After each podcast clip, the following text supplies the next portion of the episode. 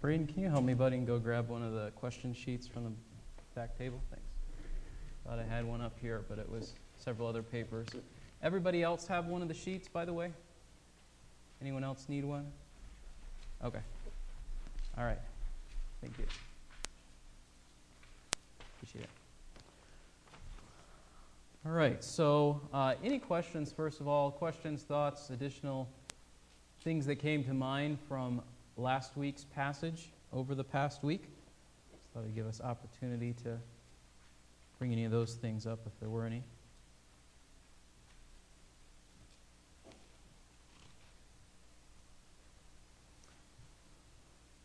All right, going on to question one then. What is similar or different between the covenant God makes with Jacob and the one he made previously with Abraham and Isaac?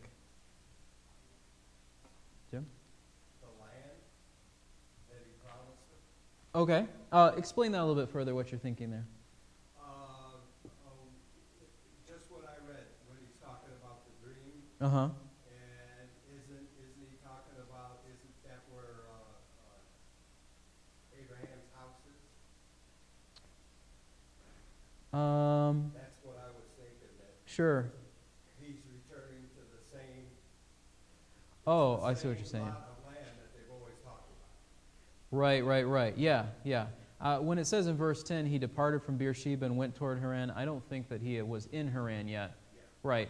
And so, yes, yeah, God's given him the same, the same land that he's promised to Abraham already. Good. What else? Paul? We committed to multiply him as the sand in the Okay. And the, uh, the one difference that I see is you don't see the formal covenant, uh, ceremony of the pot where we do the dead animal and stuff like that. Okay. Uh, along the. Oh, sorry, go ahead. Right. Why, why would, um, so when God makes the covenant with Abraham in, I want to say it's Genesis 15, it says, um, when the sun had set, it was very dark, and there appeared a smoking oven or a smoking pot and a flaming torch that passed between these two pieces.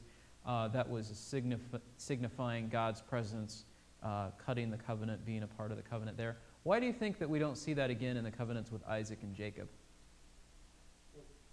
one covenant, covenant. Right. So what's God doing then when he says the same kind of thing to Isaac and Jacob that he said to Abraham? Yeah. It, it, he's, it's the same covenant that he's still fulfilling. He's just saying, and now I'm going to do it through you, and now I'm going to do it through you, and now I'm going to do it through you. Yes?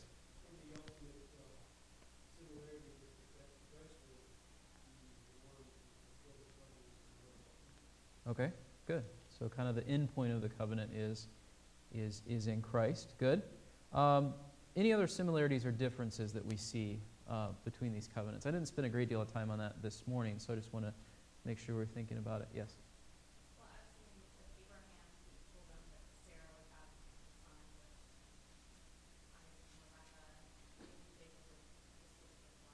Right.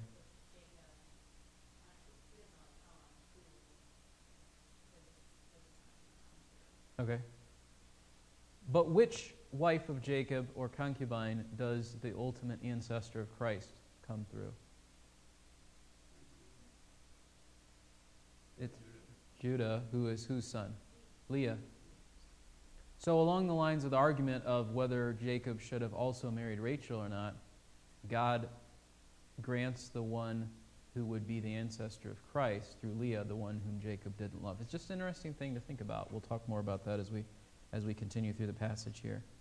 Um, and it is interesting to note, along the lines of what Kelly was saying, um, God doesn't necessarily tell Abraham at the very beginning uh, it's going to be through Sarah. He sort of progressively unfolds more and more information. But I think there is enough clarity at the beginning that when Abraham starts coming up with his own schemes and Sarah starts coming up with her own schemes, it's clear that they're in the wrong in what they're doing there because they were not waiting for God. Even though we'd say, they've waited decades, why not try something else? But they, they weren't waiting for God. Um, any, other, any other things here with this first question that you can think of? He promises to be with them. What, what's Jacob's attitude toward the covenant? We might have a little bit of disagreement here, which would be uh, good to think through. But was Jacob being honest, supportive, agree, in agreeing with it? What's your, Jonathan? Okay. How so? Well, yeah, I mean, at first he did a, a, a small sacrifice to God, but then it's like the rest of it from then on is like, Okay. Well, if you do this and this and this and this, then you'll be my. Yeah, Right. Yeah, and I'd have to look at the Hebrew. I know in Greek, and I'm a little rusty on the Hebrew, I know in Greek there are words where it says if, and it means something more like since. I'd have to look and see if that's true of the Hebrew here. But even so, there does seem to be an element of him bargaining with God, right?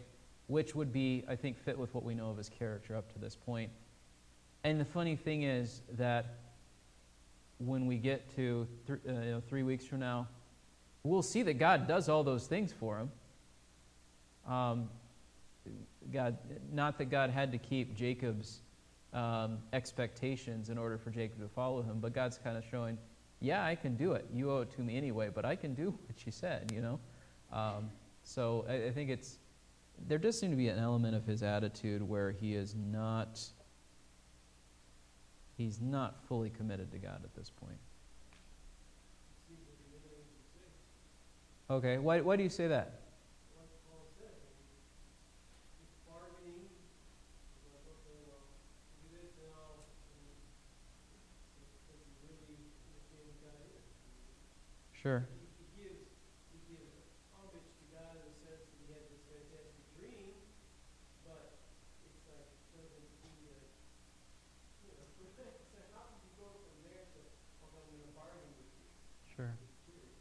Yeah.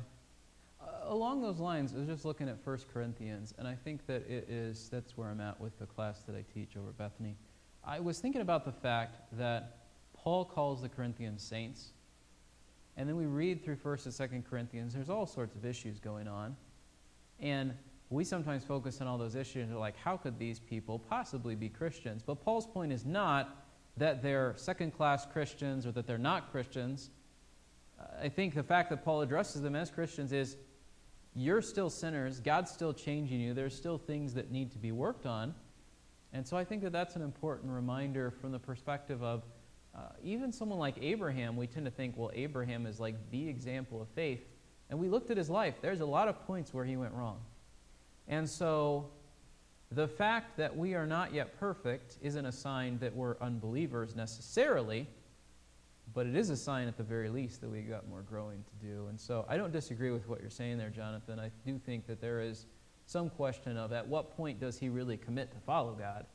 But there's also the reality that even when we have committed to follow God, there are still points when we waver in our faith, and um, that's a good thing to think about. Yes? Verse fifteen, I mean, in the promise he says, I'm with you, and will keep you wherever you go, bring you back to land, for I will not leave you, because I'm what I promised you. I can how would you balance that with, well, it's not promised God? Yeah. What do you guys think? Sandra?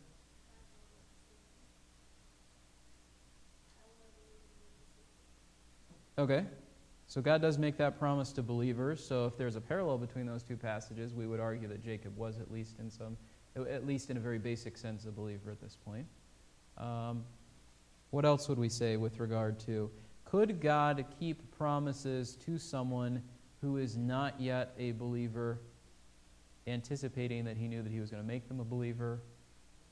Yes. Is that what's going on here in this passage?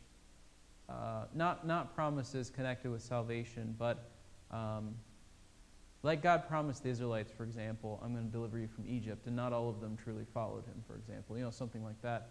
Um, I do think, were you basically saying you would argue that he was a Christian, uh, not a Christian, but at least believed in God at this point? Okay, yeah. It's definitely something for us to think about.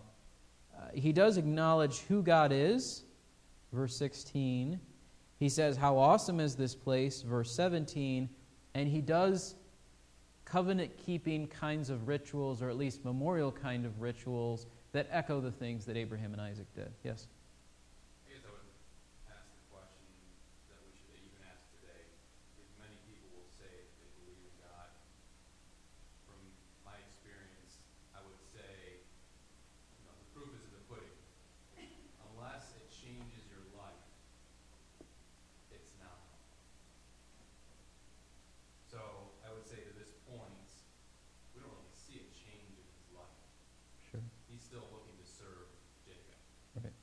So it doesn't seem until after he wrestles with the angel of the Lord, wrestles with the Lord, that there actually seems to be some type of submission.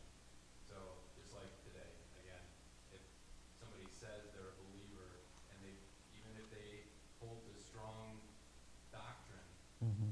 unless it's changing their life, means nothing. Yeah. Paul? You know, in looking at the end of chapter two, he is sort of reiterating what God had just promised him Sure. with a different wording. Yeah. You know, if you'll be with me, if you will see me safely back to Bethel. Is it be like that? Sure. So it's, I'm not sure if it's totally literal. Right. Yeah. And, and I think it's one of those things where that parallelism is probably something important for us to keep in mind between what God has said and what Jacob is saying, uh, because it's easy for us to sort of read through what we think is happening into a passage instead of letting it speak for itself. So that's a good thing to think about. So um, I think the bottom line is I, I agree with what you're saying, Bob. Uh, one of the questions that we always have to ask ourselves is how much fruit do we have to see to know that the person is truly following God, you know? Some. Okay. Yeah. Sander?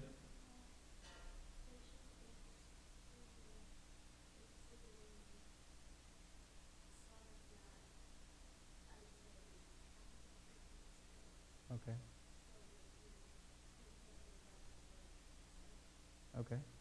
And the other thing that I would probably remind us of is who ultimately evaluates if someone has believed enough? God. So there's a sense in which, like today in the church, we have to make an assessment of it for purposes of things like church membership and fellowship and those sorts of things. Um, but the reality is, we could still be wrong in either direction. And so we ought to be, we should never be striving just to meet the minimum, the lowest common denominator when it comes to what following Christ looks like. And we should never have the arrogance to think just because someone looks really good on the outside that everything is perfect. Because think of what Jesus says to those who even perform miracles or go around his name and, those sorts of things. And so, I mean, I think there's a lot of parallels between what we see in the life of Jacob and in our own lives. And so I just wanted us to think about that for a moment. Uh, number three, why did Jacob love Rachel? Chapter 29 and verse 17. Yes. Because she was pretty. Um, show of hands, how many of you think that that is the most important reason to love someone? I'm, yeah, I'm trying, I'm trying to get you in trouble. so, so everybody's like looking, who's watching, right? Um,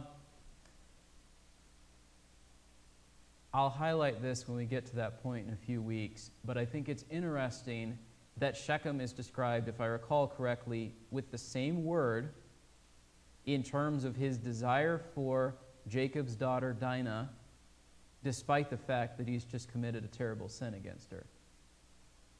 So I'm not saying that Jacob is, in the same sense, sinning against Rachel, but I would argue that you know, the Disney picture of love at first sight, or what you read in romance novels or see on shows on TV, um, you know, the Hallmark Channel. Everything is, everything is. You just you just see them and you know that that person's the one. And well, right, because there's the other person that comes in and threatens to mess everything up. Right, right, right. I forgot that part. But, but, my point is this there is something of a potential shallowness in Jacob's pursuit of Rachel. Um, turn back for a second to where Isaac meets Rebekah.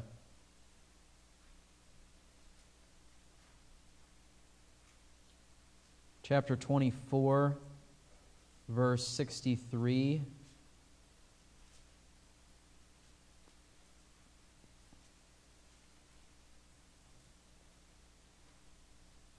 Isaac went out to meditate in the field toward evening. He lifted up his eyes and looked, and behold, camels were coming. Rebekah lifted up her eyes, and when she saw Isaac, she dismounted from the camel. She said to the servant, Who is that man walking in the field to meet us? And the servant said, He is my master. Then she took her veil and covered herself. The servant told Isaac all the things that he had done. Then Isaac brought her into his mother Sarah's tent, and he took Rebekah, and she became his wife, and he loved her. Thus Isaac was comforted after his mother's death. It's interesting, and there may not be any particular significance to this, but it's just something that struck my attention. Jacob, it says, loved Rachel before he, long before he married her, 14, uh, seven years and some days. Isaac, it says, loves her in connection with her becoming his wife. I, I guess the point that I'm trying to make is this. What we sometimes call love simply because we feel like this is a person that we would like to be with is not necessarily the sort of love that God calls us to, in the sense that the love that God calls us to is something that is a commitment, something that is should persist long after, humanly speaking, there are, uh, we we get to a point in life as we grow older where we are no longer what we once were. Yeah. Good and bad, right? So, so my point is this. My point is this. Yeah. My point is this. When you go to I spent a lot of time in nursing homes. And you see people in their last days. And there is a sense of loss with aging and weakening and fading. But if our love is only tied to external things that fade with time, then it is an insufficient love. That's the point I'm trying to make, I think. So I, that's part of why I. There's nothing wrong with falling in love with a pretty girl.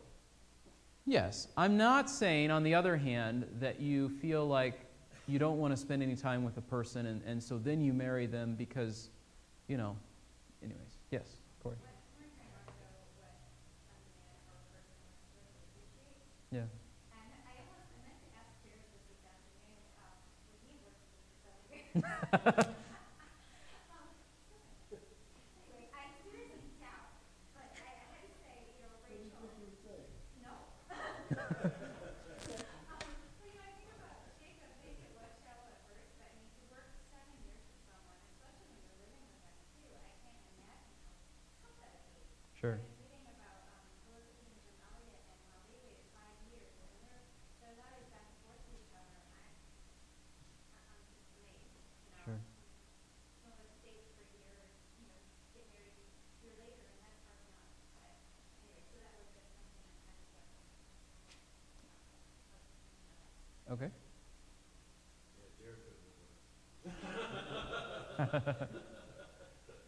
All right. Um, yeah. So again, again, I think, I think that the text puts that in there to set up when the switch happens, which is what the next part of the question is. When the switch happens, it helps us understand why Jacob responds the way that he did, and also um, to sort of evaluate whether that was a right or a wrong response. So, how should Jacob have responded to Laban's deceit?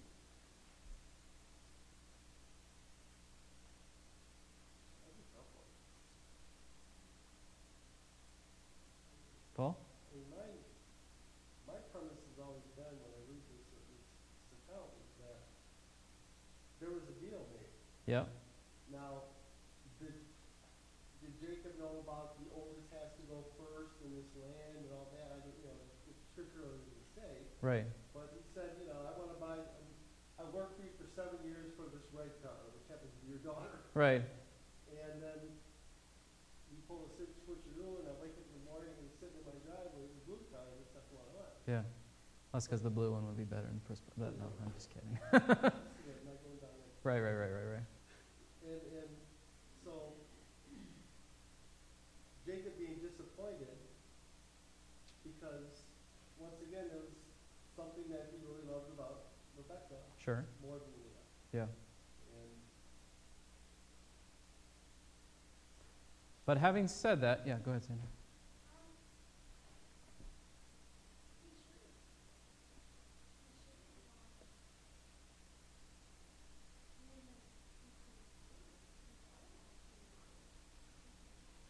Laban, you mean? Yeah. But there's also a sense in once they had been married and, and been as husband and wife, it was something that couldn't really be undone, right? Well, but he, okay, Millie? Why did he work the seven more years? Because he, uh, Rachel, yeah, he wanted, he wanted Rachel. So he could have been done and gone home at that point. But the reason he stays for another seven years and then another, six years, is because he wanted Rachel and then he has a, additional uh, working for herds and so forth. Braden? Um, it's, it's kind of like, uh, like, um, when, uh, when he just loved Rachel because, because she, because she, he thought she was beautiful, like, that's bas- that's basically get, getting, uh, that's basically getting a car that, that looks really good, but, but, but it, like, has all sorts of problems and stuff. It is, instead of, uh, instead of getting one that looks fine but really looks good. Okay. All right. both, both cars have problems, trust me. Okay. Okay. So, yeah, so, so these are some things to think about, right? Um, I would argue, based on the fact of how the story unfolds, whose side God is on for the bulk of this chapter, who is the ancestor of Jesus, and all of those sorts of things, I would argue Jacob should have, once he found out that he was married to Leah, continue to be married to Leah, and been done, and not pursued Rachel. That, that's what the point that I'm trying to get to. Um, so, quick point of application for today. If someone gets married today, there is, so there's the pagan idea of finding your soulmate, right? Souls divided in the ancient past that come together in the present now.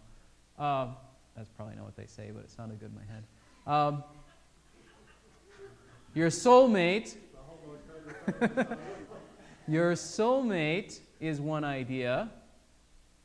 Sometimes it's the idea of like, not maybe a soulmate, but like, here's the one.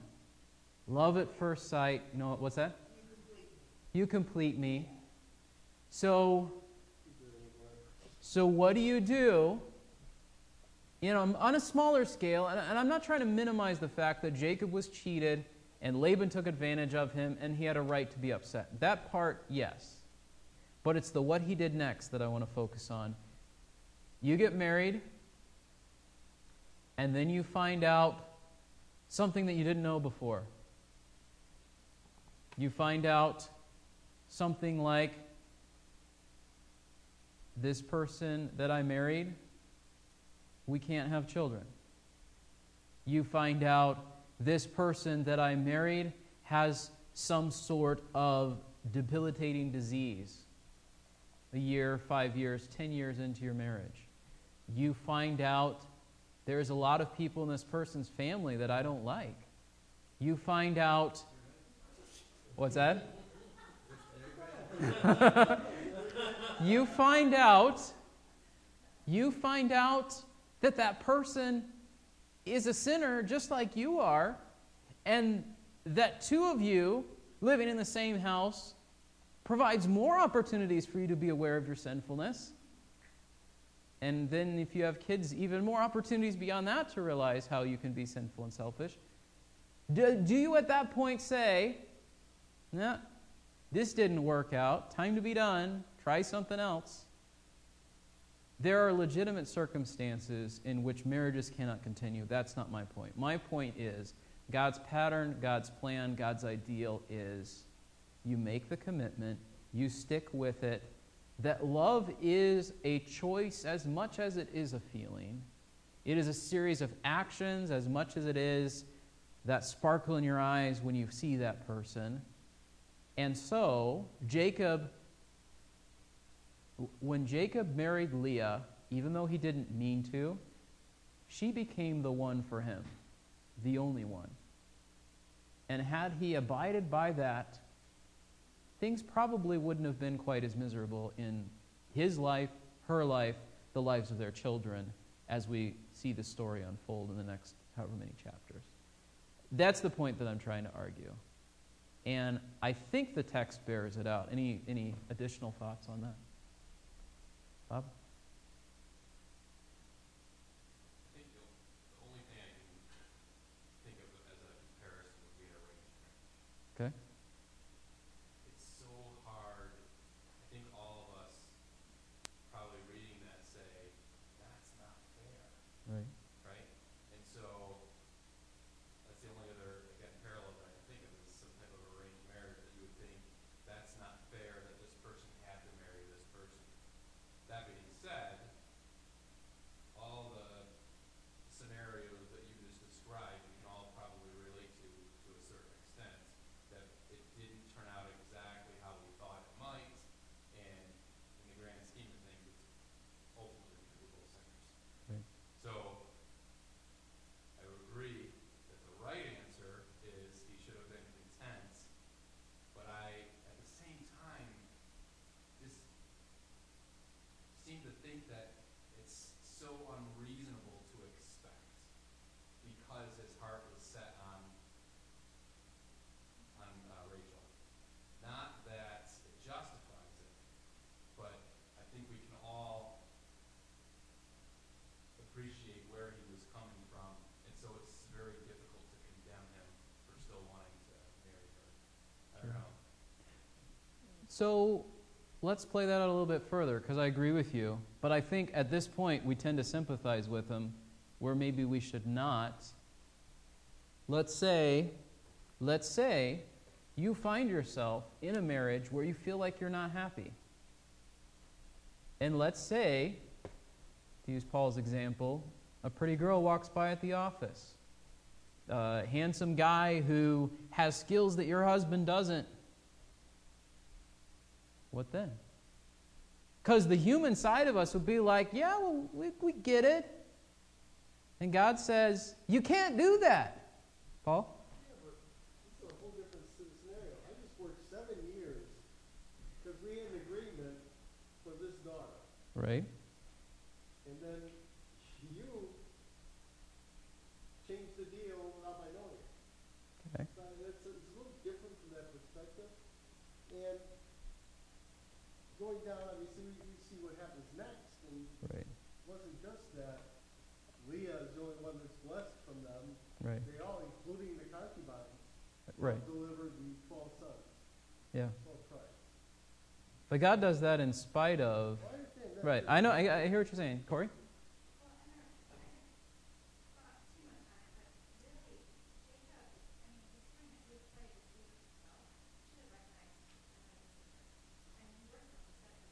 All the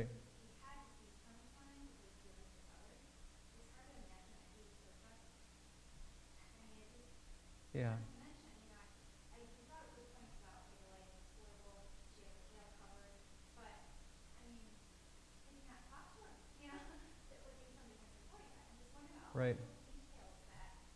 So think about his own deceit of Isaac, and then I'll get you in just a second, Jonathan. What did he stop doing after Isaac said, The voice doesn't sound right? There's a lot of irony in this situation, you know?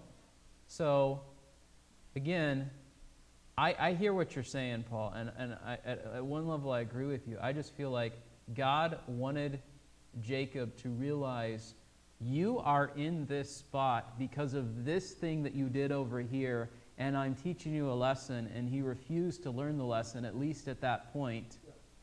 That, that's all I'm trying to say. So, again, we could, we could keep going round and round about this. Jonathan, do you have something to add to that? I was just thinking, that they don't church allowed to know, Right? Be, You must have a good reason not to. Yeah. So obviously, that subject is an extraordinarily complex one.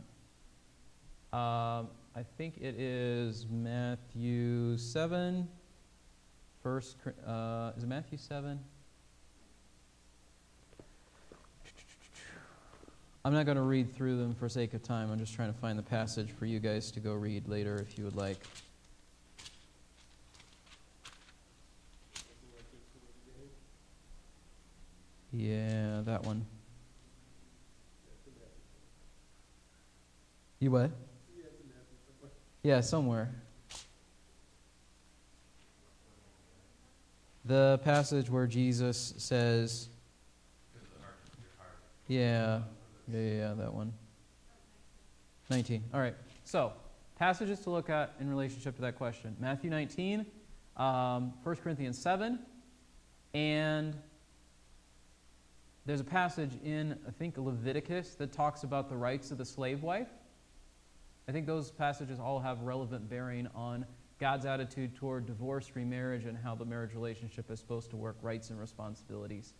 Um, so I would encourage you to read those passages, and we could certainly have another discussion on that another evening. But for sake of time, we'll move on. I'm not trying to evade the question, I'm just trying to keep us on track. So, um, irony of Laban's deceit toward Jacob. We kind of hit on this already, so we can.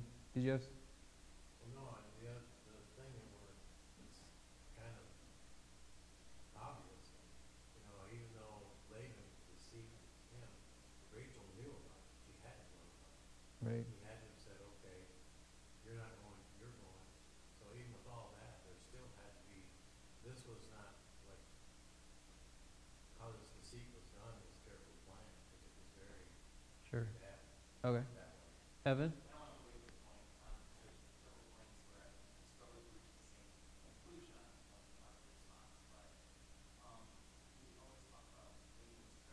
Leah?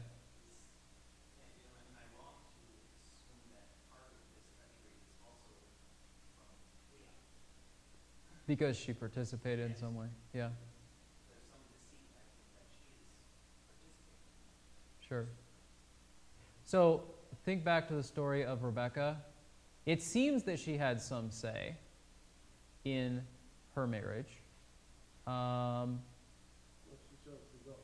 Right. There's also the argument of is a woman in a culture where things were very different than they are today, is she truly free to make her own decisions in an absolute sense? Or is there some, like, if she had told, if she had told Laban no, what would have happened, kind of a thing? You know what I'm saying? So, like, that's part of why people view relationships between a boss and an inferior as inappropriate because that person has some measure of control or authority over you. Evan? I mean, but I feel that Rebecca actually did make the decision to go. Sure. Yeah. And, and I'm not, yeah. Leah participates. Whatever the factors in her participation, she does participate. Someone else had a hand up. Go. I just say, I wonder if we find this hard to accept because in our American mindset, we don't practice arranged marriages. Right. But, you know, like, we had, obviously, but we had, you know, we had, uh, Sachi Lacey to inner city one time.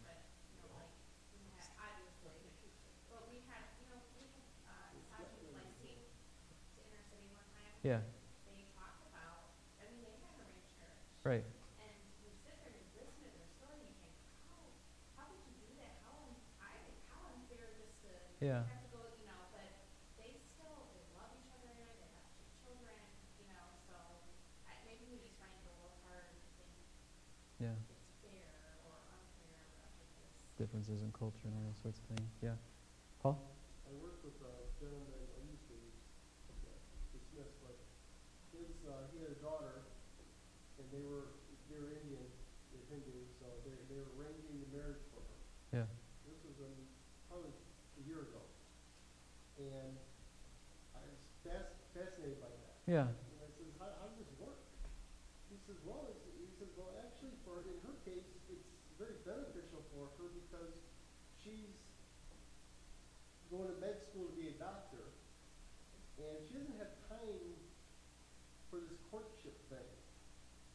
So rather than, and, and if you think about it, like, say like we go back 100, 150 years here, Right. Yeah. it was very common for the father Yeah. to pick out the husband for the daughter. Sure.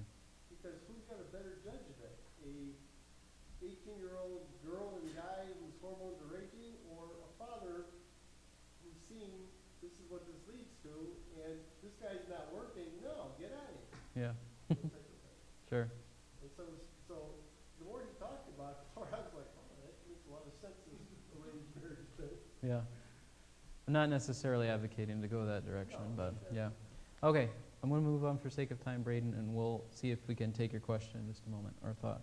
Um, we kind of went over this this morning, number five.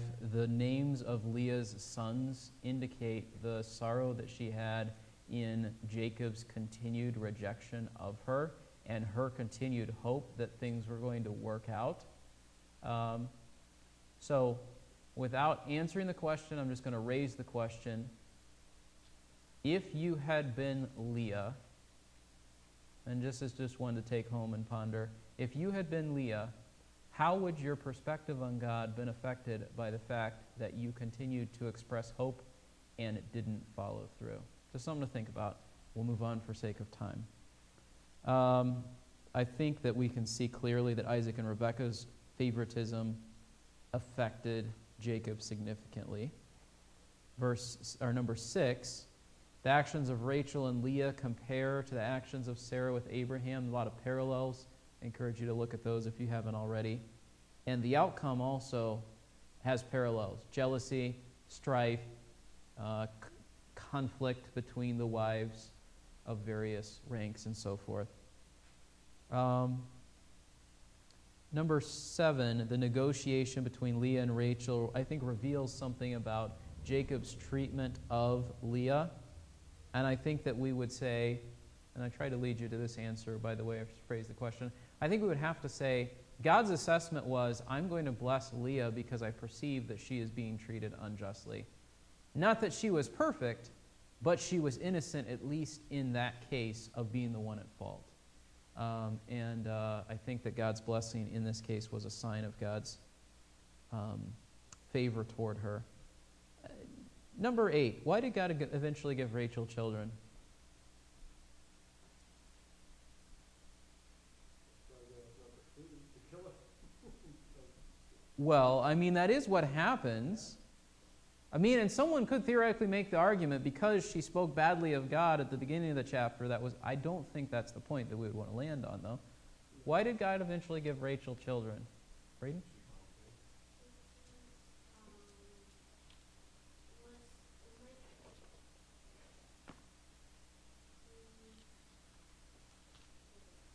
Okay. Mike, what were you saying? I was saying that he says because he favored her, Okay. Okay, it says he remembered her. So, and he gave heed to her and opened her womb. When it says he gave heed to her, what do you think that implies? Yeah. So, God is definitely, I think, making a point to Jacob, but he does not, he doesn't leave Rachel barren forever because he does hear her prayers. And there is a sense in which some of this conflict is not her fault either, right? Um, and so, um, yeah, it's just it's just one of those things that I think it's helpful for us to pause and think about. For sake of time, let's move on to the application questions. What was Jacob's basic problem in his response to Leah, both at the time of Laban's deceit at the wedding and afterward? What was his basic problem? Braden? He didn't want her. Okay? If we take it a step further, why didn't he want her? He deserved something else, what'd you say? Not his plan, Braden?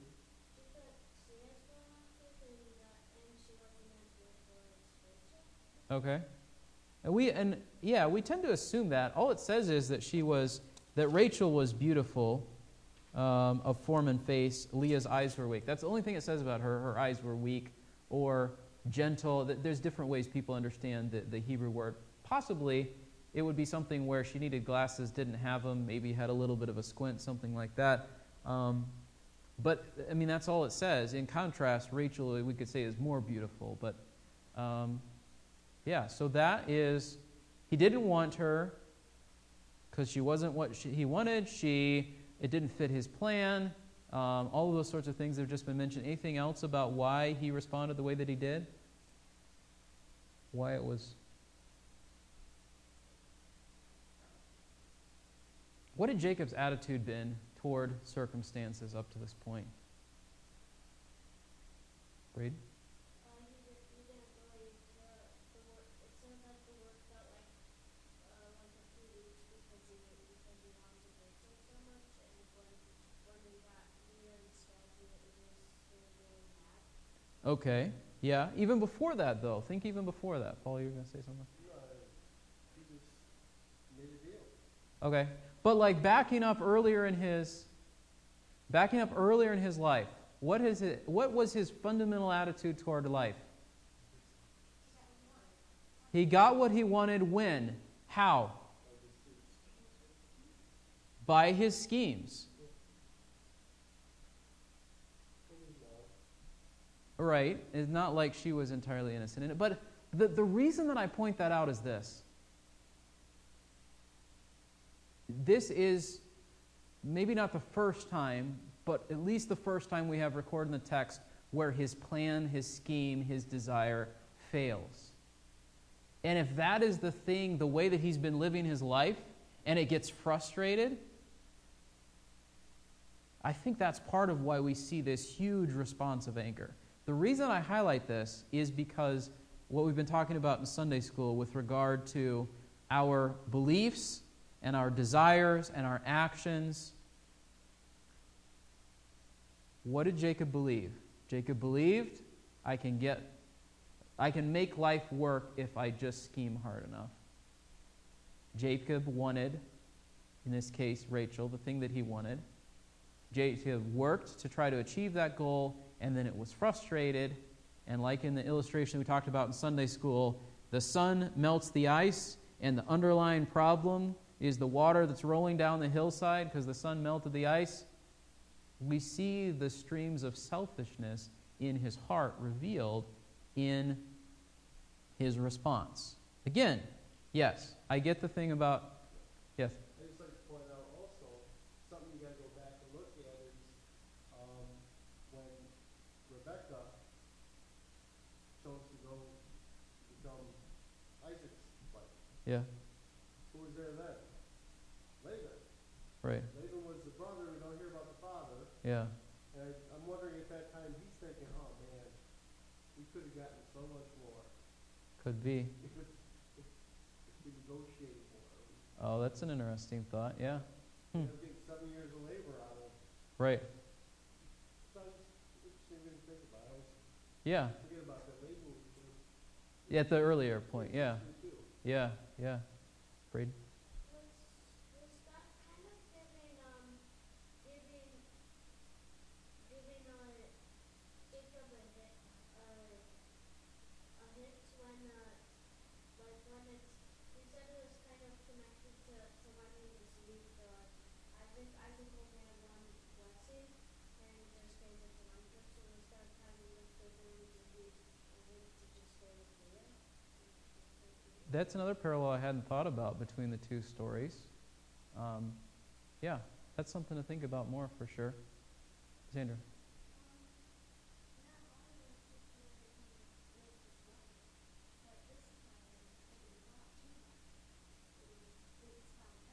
Yeah.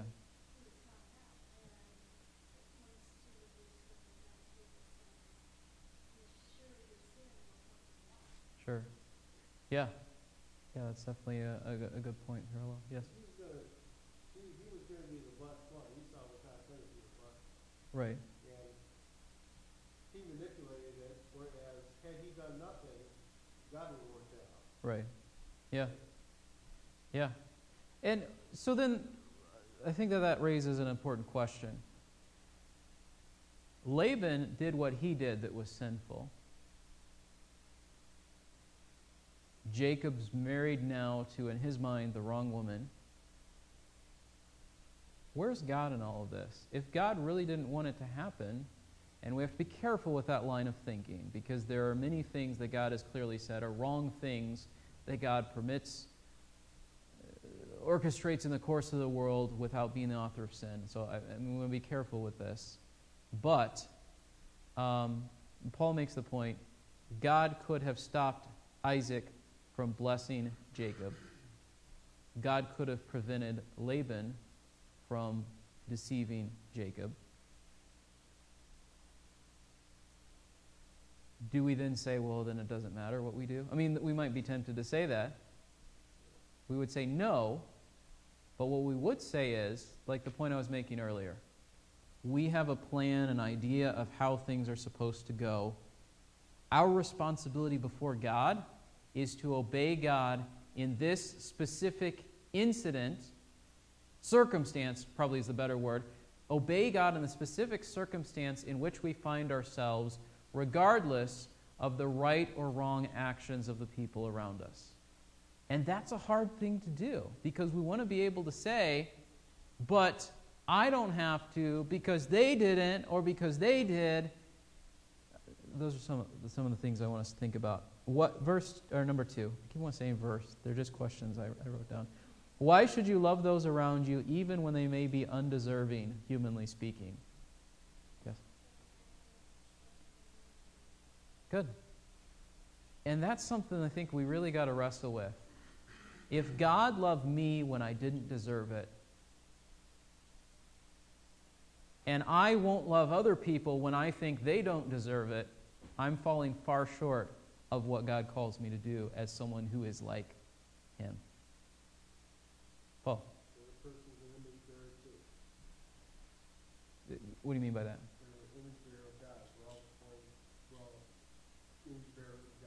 Okay. So if I don't like you for some reason, well, I'm not liking the image bearer of God, Okay. who Christ died for as well. Sure. And there are things, I mean, there's, there's issues like there may be, there's the difference between actual problems and perceived problems. Like, there could be an actual problem, like, this person lies to me. That's something that needs to be addressed. Or there may be a perceived problem, like, I don't like something about the way this person looks. And the one is something that is, yes, the person needs to deal with, and the other is something that they have no control over. I mean, how tall, how short, you know, all those sorts of things. And this kind of ties in with what James said about favoritism, right? Does the person being um, in a position to help us, is that ultimately and only due to them and their skill and their, their planning? No. So, I mean, again, we just need to think through some of those things. Last question here. And maybe this is something for us just to take home and think about. But if you have an example that you would like to share, in what ways do you or could you act as though you deserve better than the family or church family that God has given to you?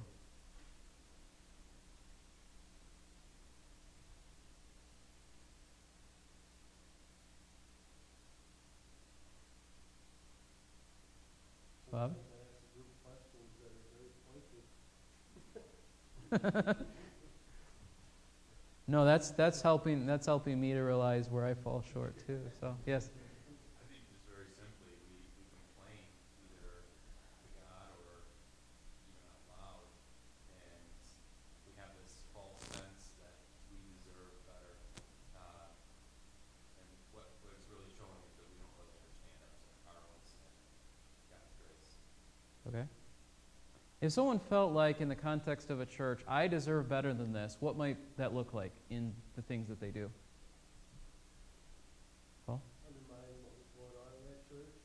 Leave. Okay. Yeah, I was thinking more the leave one, but yeah, either one. If if um, right. Right. Yeah. Have you been saved? No, I'm just kidding. Anyway, Yeah. Okay. Hopefully.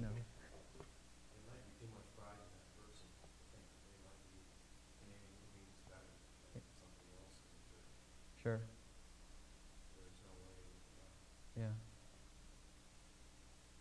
What what about in our families? How do we justify, as a husband, as a wife, as a child, how do we justify certain sinful words or actions because we feel like we deserve better? Do you have any examples of how that might look?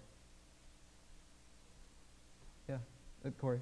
Yeah. Um, being angry at each other, you know, if you let someone treat you better and you should, but maybe not, be angry. And, you know, not that you deserve it, that they should be acting like you, but Yeah. there's some wrong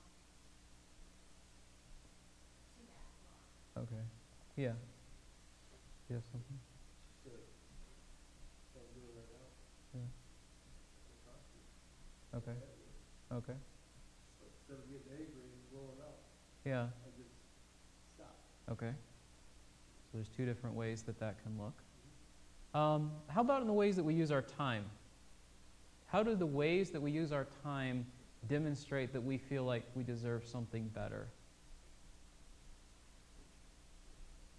If if if I come, yes, in the middle of a great movie, and you come in to ask me a question about what we're gonna have for dinner yeah, tomorrow. okay, And I, I'm annoyed by that because I'm in the middle of my movie, can't you I'm in the middle of my movie? yeah, okay. Hypothetically speaking. Not that that ever happened yet. Yeah. Okay. Okay. So we can say, I, I, this is my time. This block here, mine. You can't have any of it. Why? Because I've worked hard this week. Because um, I'm upset at you about this other thing that you did last week, and so if, if this is my time and, and you encroach on it, I have another reason to sort of bear a chip on my shoulder about it. Um, you did something last last night.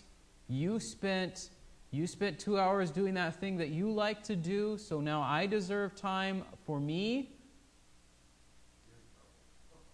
Yeah, but we think this way. Why? Sometimes it's because we treat husband or wife respectively as though we're roommates in college, right? We live in the same spot because we can split the rent, because this person tends to buy food, so we'll have food in the fridge and I always forget. You know, that kind of, if we treat our marriages like that, they're falling far short of what God calls us to do when He says, husbands and wife committed together, one flesh. How does this look for kids? If you feel like you deserve something different than's in your family, what would be a way that you would show it? What would that look like? You have to show it by your own actions and what you expect, I would imagine. Yeah. So, what are some comparisons that you could make between your family and somebody else's family that would show that you feel like you deserve something different? Okay, my family's crazy, Okay? Yeah. but my family shows love. Yeah. Crazy Yeah. love. Yeah. Okay? So, They're more, more open and honest and mouthy. yeah. Okay? Yeah. Yeah. so, yeah, so we do comparisons, right? This person has this thing I don't have, and I should have that. So I'm going to be angry at my parents, or I'm going to be jealous of that other person. Braden, did you, or Mike, I think you was raising your hand. I was just thinking the same thing, you know, like say brother or doing much better than you as far as financially or something else. You you want to think, why I have that? It's just my parents have sent me to college or something. Right. Yeah.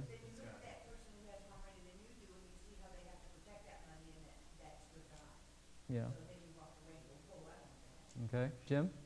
I, am just thinking that it's uh, uh, everything that, you're saying is contrary to what we think. We don't, you know, I don't think that way. That doesn't that doesn't happen. Yeah.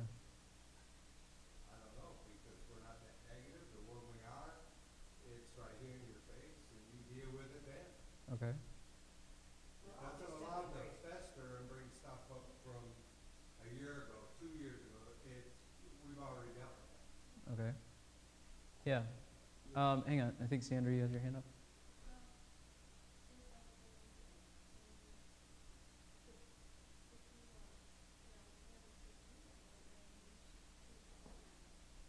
Okay.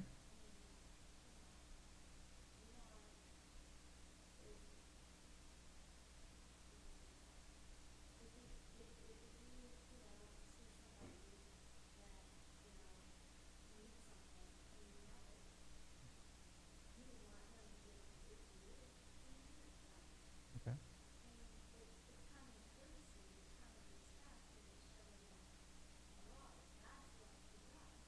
Okay. And I think at some level we would be even willing to do it even if we never received anything in return, potentially. So, um, yes. Okay.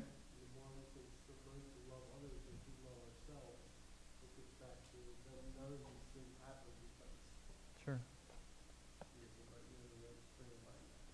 you're Uh, one, one quick point, kind of wrapping things up. Sometimes people will talk about, and it's not as popular a concept as it was, but it still comes up more than you think. They'll talk about the idea of self esteem. If you feel good about yourself, everything in life will go better. The problem with this is in the story that we're looking at here, when we focus on how we feel about ourselves and what we want and all those sorts of things, and we're driven by a basic selfishness, like Paul was talking about, we fail to see ourselves in light of our standing before God, which, instead of then producing humility, produces a measure of pride and a sense of, you ought to do this thing for me. And I think I mentioned it this morning. I know I was thinking about it, but Paul says in a bunch of places, let brotherly love continue. Owe no man anything except to love one another. Love is the fulfillment of the law. Mean, at a very basic core of what the problem is in this passage. Even though the Ten Commandments aren't written yet and all those sorts of things, God says, Love me above all else, love your neighbor as yourself. And when we forget that basic summary of our responsibility in life, what God made us to do apart from anything else we might do or want to do. When we forget those things, then we behave in horrible ways to the people around us. Um, and if we're not convicted by reading a passage like this, we need to go read it a bunch more times and ask God to show us where we are being blind to our own sins. And so we'll wrap up there, close in prayer. Lord, your word says that these things were written for our examples on whom the end of the ages have come. There's a sense in which we ought to do better because we have all of this truth available to us, all of these examples, all of these admonitions, the structure of the church that you've put in place for us to gather together and be encouraged by one another, and, and, and the blessings that you've poured out to us in Christ. Sometimes we find ourselves yet in the same sort of sinful patterns that we observe on those in the Old Testament. Lord, help us to see the emptiness of doing the same thing over again that led to a wrong result because sin brings forth terrible consequences. Instead, help us to see the way that you offer of obedience. Having believed in Christ, we can now follow you. We can be different, not for the sake of being seen by others, although they will see it, but simply because that's what you've made us to do to love you, to love others, not to do what pleases us in ways and in times and to the extent that it pleases us. Lord, help us to see once more how selfish we tend to be. Help that drive us to our knees, to open your word, to confess our sins to one another. Lord, to be changed ever more, step by step, to be like Christ. We pray this in Christ's name. Amen.